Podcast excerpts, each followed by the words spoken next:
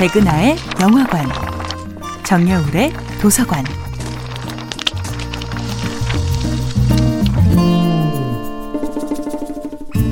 안녕하세요. 여러분과 아름답고 풍요로운 책 이야기를 함께 나누고 있는 작가 정여울입니다.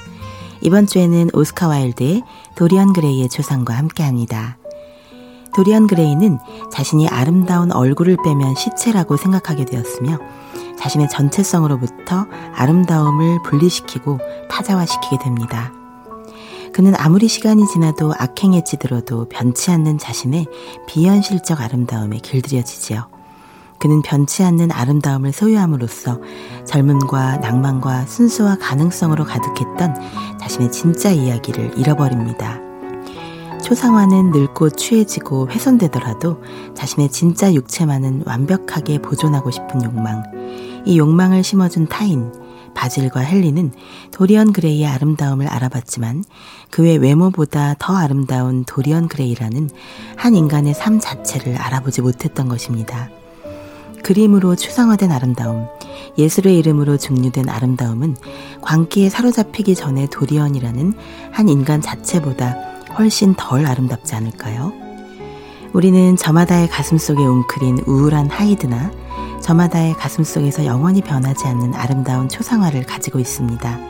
셀카의 이미지나 동영상, 블로그나 미니홈피를 비롯한 각종 1인 미디어를 통해 스스로의 시밀라크르를 만드는 현대인들은 스스로의 바람직한 그림자를 만들어서 가끔은 그 그림자에 종속되곤 합니다. 한때 가장 아름다웠던 나에 대한 집착이 바로 그것이지요.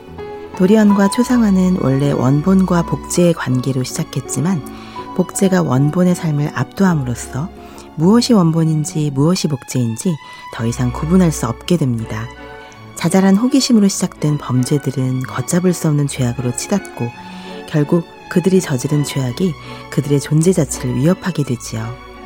지킬은 하이드를 없애려 하지만 결국 지킬 자신을 없애야만 하이드를 없앨 수 있음을 깨닫고 도리언 그레이는 초상화의 창조자 바질을 죽이고 초상화 자체를 없애려 하지만 초상화를 찌르는 순간 자신이라는 원본과 육체가 종말을 맞습니다.